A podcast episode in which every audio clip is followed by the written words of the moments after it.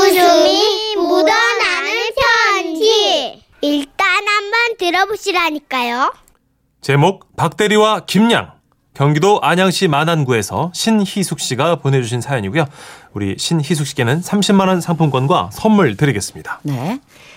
12년 전쯤 저는 작은 인테리어 회사에 다니고 있었습니다.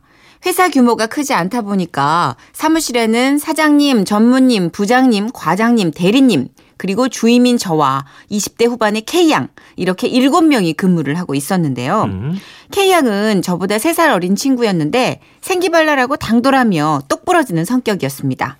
그러면서도 싹싹하고 일 처리도 확실하며 사무실에서 신임을 받는 직원이었죠. 그러나 그런 K양과 유독 대립구도를 세우고 있는 한 사람이 있었으니 바로 박 과장님이셨습니다. 박 과장님은 일적인 면에서 통도 크고 시원시원한 분인데 K양에게는 그렇지 않았습니다. 김양, 어이, 김양, 네, 탕비실에 커피 떨어졌잖아. 회사 살림도 살림인데 여자가 말이야 살림 제대로 못해? 옆에서 보는 사람도 박 과장님이 왜 저러시나 할 정도였으니까요. 아니나 다를까 다들 외근을 나가고 점심시간에 K양이 저에게 하소연을 하더라고요. 언니, 나 진짜 박 과장 때문에 미치겠어요. 아니 여기가 시골 다방이야? 아 부를 때마다 김양 김양 아주 듣기 싫어 죽겠어 내가. 아니 그리고 뭐 내가 커피 탈라고 취직했어? 지는 손이 없어 발이 없어. 어 그래 맞아. 내가 보기도 좀 심하더라. 다른 건 몰라도 김양, 김양 이건 좀 그래, 그치? 아 다른 것도 다 싫어요 다른 것도 아 진짜 확 그만둬버릴까 봐. 근데 자기 박 과장한테 뭐 잘못한 건 없지? 내가 아는 박 과장님은 저런 사람이 아니라서 어 왜 자기한테만 그러지? 아, 몰라요. 아, 진짜. 그렇게 K양 얘기를 들어주고 아닌 건 아닌다, 아닌 거다 싶어서 박 과장님 눈치를 보다가 대신 한마디 했죠. 저기 박 과장님, 사원한테 김양이라고 하시는 건 좀 아닌 것 같아요. 그 제3자가 들어도 별로 기분 안 좋잖아요. 그냥 이름 불러주는 게 어떨까요? 그랬더니 제게는 한없이 온화하시던 박 과장님이 버럭 하시는 겁니다. 아니 부록을 넘긴 내가 직원 부르는 것도 눈치 봐야 돼! 왜 이래나 저래나야! 아 귀찮아. 나는 그냥 앞으로도 계속 김양이라고 부를 거야. 알았어? 김양 이렇게. 괜히 말했나 싶었습니다. 그 후로도 박 과장님과 K양의 대립은 하루하루 발전해 나가고 있었는데요. 김양 복사를 하루 이틀 하나? 글자가 죄다 한쪽으로 쏠렸잖아. 어? 내가 가자미야! 다시 해다 드리면 되잖아요. 다시 해올게요.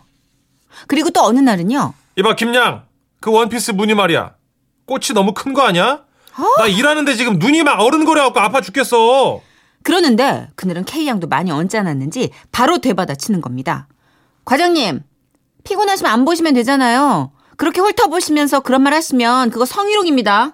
아니 그러면 눈이 달려있는 걸 어쩌나? 뭐 너 때문에 일부러 감고 다니까 내가? 순식간에 사무실은 시베리아 벌판처럼 찬바람이 쌩쌩 불었습니다. 보다 못한 전무님께서 나서서 워워 그 그만들 하시고 박 과장은 여직원을 좀 배려해야지 사무실 분위기가 어 이게 뭔가 하며 교통 정리를 해주셨죠. 그러나 박 과장님은 변하지 않으셨습니다. K양만 보면 시비를 못 걸어 안달난 사람처럼 보였죠. 어이 김양 저기 난 화분에 물 좀 줘야 되지 않아? 아 여자가 말이야 아 이런 건 기본이잖아 아니 박 과장님이 선물로 받아온 화분을 제가 왜 관리해요? 저 지금 정산 중이거든요. 어? 여름에도 에어컨이 필요 없을 정도로 냉기가 돌았습니다. 그리고 K양은 입버릇처럼 제게 말했죠. 언니, 두고 봐. 내가 언젠가 박 과장 한번 확 받아버린다, 내가. 부숴버리겠어. 그러던 어느 날, 오랜만에 회식이 있었습니다. 고깃집에서 1차로 두둑하게 배를 채우고 2차로 생맥주집에 갔죠. 한 잔, 두 잔 조금씩 취하니 분위기를 더, 분위기는 더 시끌벅적해지고 오랜만에 밝고 즐거운 분위기였습니다. 저는 그 와중에도 박 과장님과 K양의 눈치를 계속 살폈지만 뭐 별다른 낌새는 없었습니다. 둘 사이에도 술잔이 오가며 즐기는 표정들이었습니다. 그러나 그것도 잠시 화장실에 다녀오신 박 과장님이 갑자기 K양을 향해 소리쳤습니다.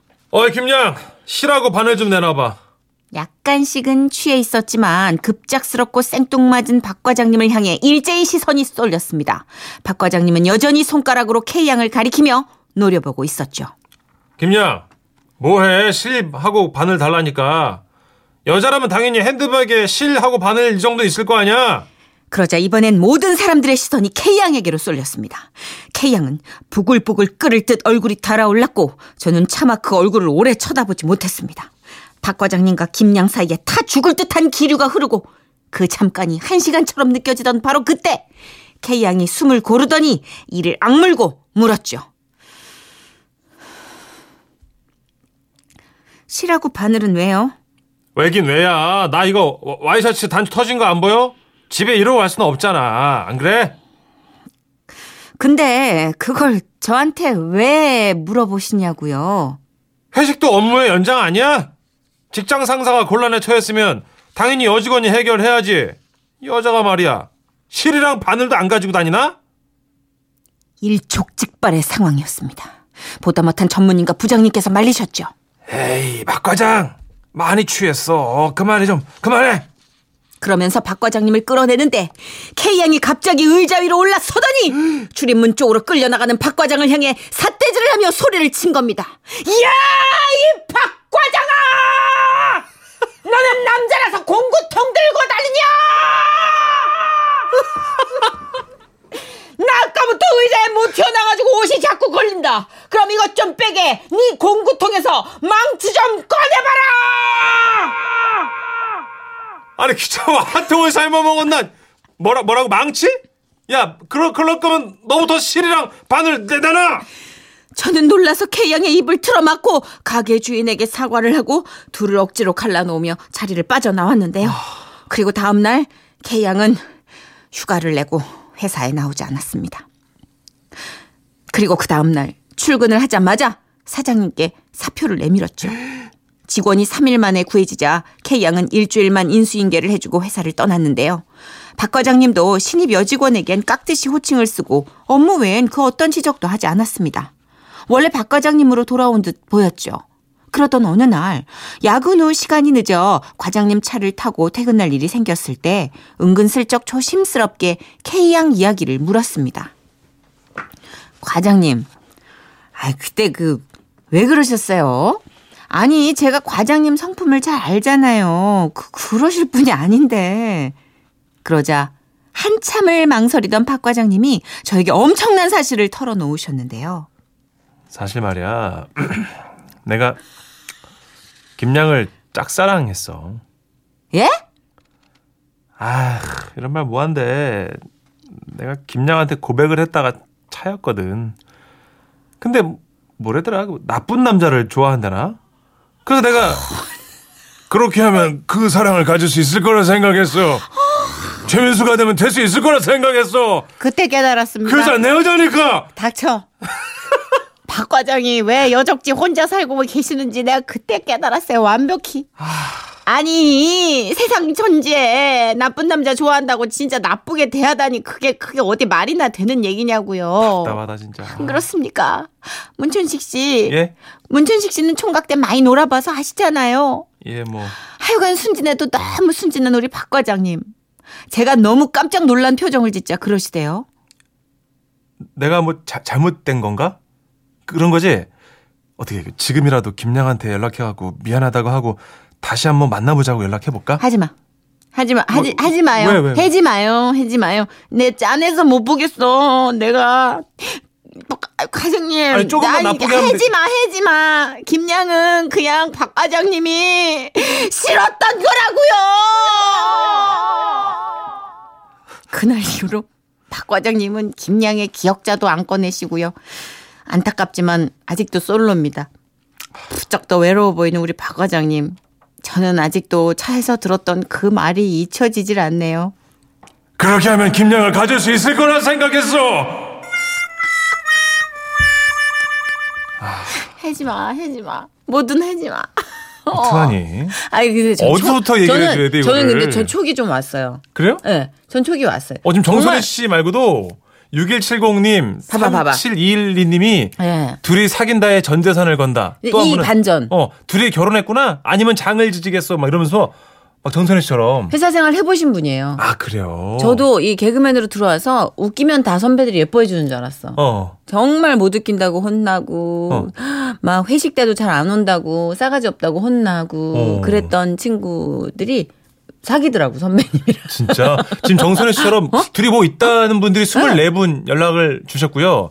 심지어 그 6170님은 재산을 거셨거든요. 그 얼마인지 좀 알려주시고요. 잠깐만요. 저희 부동산은 빼드릴게요 저희가. 저희가 견적을 좀 내볼게요. 일단 그러니까. 예. 결혼은 안 한 거고 짝사랑이었으니까 반만 가져갈게요. 저희가. 예. 예. 야, 근데 진짜 대단하시다. 아 참. 그게 왜 이렇게 모르지? 왜 이렇게 내비를 못 찍어? 일부 이 남성들에게 좀 경각심을 좀 일깨우는 멘트 하나 던져주세요. 그- 문천식 씨 선수시잖아요. 너무 열심히 일만 하지 마시고요. 계속 연애를 하셔야 돼요. 감이 떨어져서 그래요. 아니 그리고 나쁜 남자와 정말 나쁜 사람은 되게 차이가 많이 나요.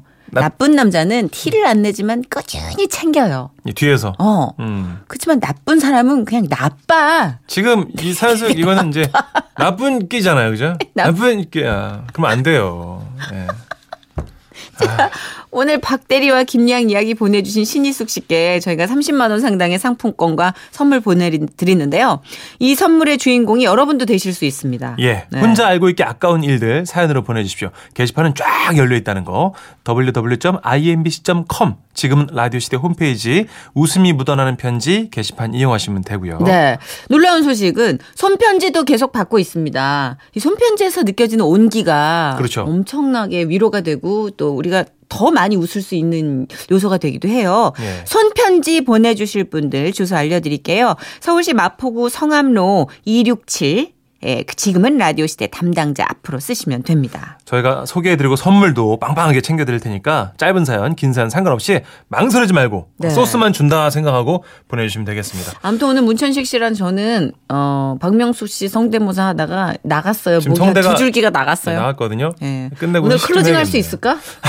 그게 문제인데 아무튼 예 박명수 씨 노래 들이- 들으면서 이제 뭐라고요? 저희가- 이 바보야. 예 혀도 나갔네요. 혀도 나갔어요. 예. 이 바보가 아무튼 꼭 들려드립니다. 사연들 보내시고 노래 들어요. 박명수입니다. 바보가 아 바보에게 바보가. 누가 바보야? 웃음이 묻어나는 편지. 우와, 완전 재밌지. 제목 아버지의 이름으로 서울 방이동에서 오한철 씨가 보내주신 사연이고요. 우리 한철 씨께는 30만 원 상품권과 선물도 챙겨드리겠습니다. 안녕하세요. 6년째 과장 만년 과장 오 과장입니다. 온종일, 온종일 종종종 회의에 거래처를 돌다 보면 자연스럽게 야근을 하게 되고 음. 그 야근이 당연히 회식으로 이어지는데요. 그럼요.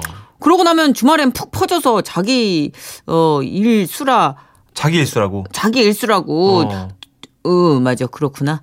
자기 일수라 두 아들 녀석 지훈이 성훈이랑 좀처럼 놀아주질 못했네요. 많은 아빠들이 이렇습니다. 그날도 주말이라 소파에 껌딱지처럼 붙어서 자고 있는데 여섯 살 막내 성훈이가 아내에게 속삭이는 소리가 들었, 들렸습니다. 엄마 저기 봐봐 지훈이 형네 아빠가 쿨쿨 자고 있다 됐다 졸린가 봐 성훈아, 지훈이 형 아빠기만 한 게 아니라 우리 성훈이 아빠기도 하잖아. 그래? 왜? 아니 아무리 제가 일에 치여 바쁘게 살았다지만 우리 막내가 저를 저렇게 생각할 줄은 몰랐죠. 벼랑간 잠이 확 깨버린 겁니다. 그런 저를 두고 아내는 다 당신 탓이지. 누굴 탓하겠어? 당신은 그냥 자던 잠이나 마저 자. 아유, 자라고. 너무 내는데 승질? 아내의 타박에 괜스레 얼- 억울한 생각이 들었습니다. 그래서요. 아이 사람아, 아이 내가 뭐 처자식 먹여 살리느라 바빠가지고 애들을 못 봐 그런 거지. 어? 지훈이도 내가 하루만 놀아주면 당신보다 날 찾게 될 걸? 아이고 그러셔. 그러면 뭐 오늘 막내는 당신이 보면 되겠네. 하, 아이 내가 뭐 뭐 벌하면 못 벌 줄 알아? 좋아. 그럼 당신이 오늘 지훈이 보고 지훈이가 당신이 좋다고 하면 술 먹고 늦게 들어오는 거 내가 세 번 쿠폰 줄게. 오, 콜! 대신 지훈이가 여전히 엄마만 찾는다. 그러면 당신은 나한테 옷 사주는 거야.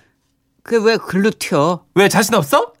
아니 뭐 누가 자, 아이고 자신이 누가 없대? 오케이 해봐. 해봐. 아내는 눈 깜짝할새 외출 준비를 마치더니 큰아이를 데리고 나서더라고요. 안 그래도 성훈이 숙제 때문에 미술관 가야 됐는데 잘 됐네. 성훈이랑 미술관 갔다가 친정까지 들렀다 올 테니까 저녁까지 지훈이랑 잘 놀고 있어. 아, 걱정 마셔. 다녀와, 다녀와. 아참 당신 애 밥 굶기면 안 돼. 아 진짜 야 내가 그래도 아빠인데 애 밥을 굶기겠냐 빨리 가긴 해 아, 근데 왜 이렇게 지훈이한테 미안하지? 아, 갔다 올게. 아내와 큰아이가 나가고 집에는 저와 막내 둘만 남게 됐습니다 이제부터 아주 아주 재밌게 놀아줘야지 라는 마음을 먹었는데요 그런데 말입니다 책 읽어줘요. 그래 그래 아빠가 책 읽어줄게 옛날 옛날에 딱따구리가 살았습니다 아나 이놈의 딱따구리 또 해줘. 아 재밌냐? 아 재밌어? 그래 그래 그래 못할 게 뭐 있어 어. 또 해봐. 또. 아 나 진짜 그렇게 전 100만 21번째 딱따구리 소리를 냈습니다 아빠 이제 그만해. 그럴까? 응, 이제 책 읽어줘. 재미있는 농- 동물농장. 동물농장? 빨리 책 읽어줘. 빨리 빨리. 아 나 진짜 옛날 옛쪽에 개 한 마리가 살았습니다 잘한다. 또 해봐. 아래 걸렸다 이거 또 해봐.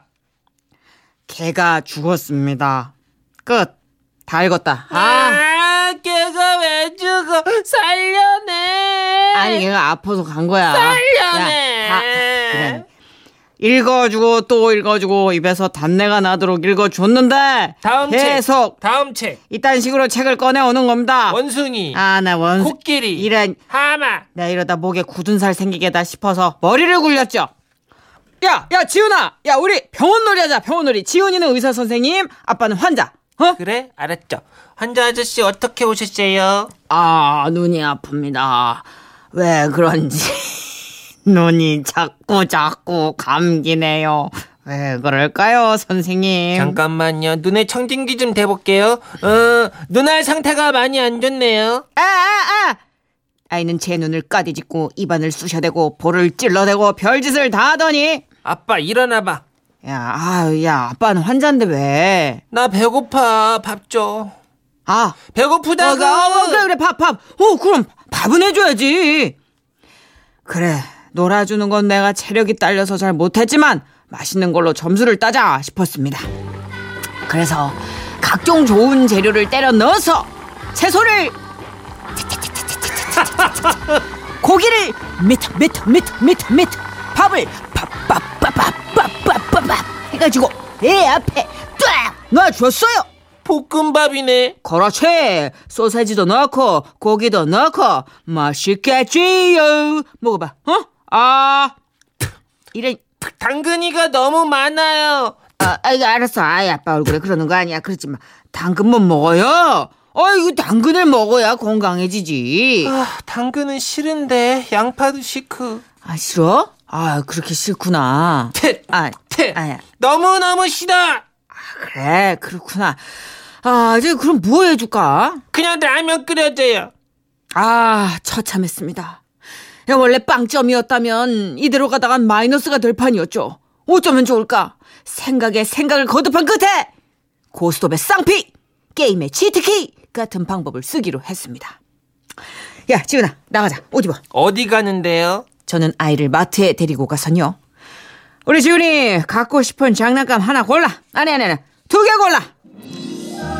정말요, 아빠? 그럼 어서 골라봐요. 와, 감사합니다. 하하, 에이 이게 왜 기분이다 기분 장난감 바꿔 사탕 한 봉지 더 아빠 최고!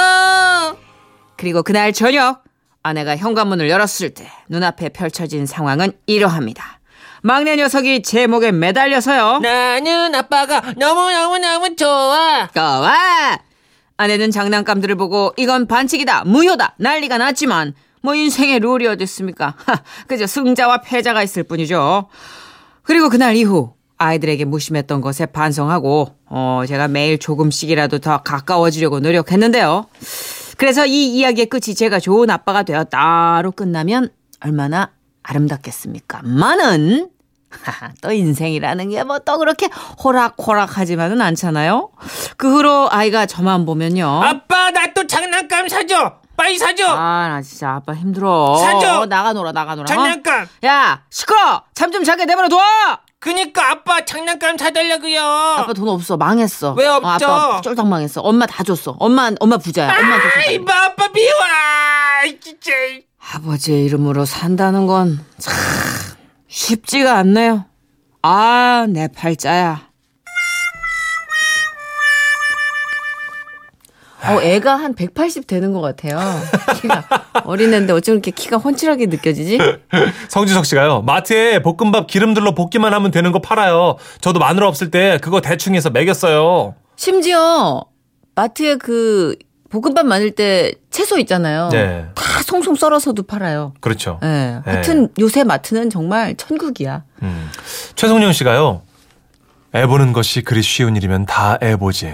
누가 일한다고 하겠습니까? 어, 이 뭐지? 그러니까 집에서 애 보는 사모님들한테 아, 사모님들의 노고에 오늘 하루라도 여보님들의 수고에 박수를 보내드리자고요. 목사님? 최성룡 씨 어떻게 성직자신가요? 어떻게 네. 어떻게 이렇게 성스럽지? 네. 근데 최성경 씨가 중심을 확 잡아주시긴 했지만 음. 네 하여튼 왠지 모르게 박수를 쳐드려야 될 것 같네요 우리 여보님들.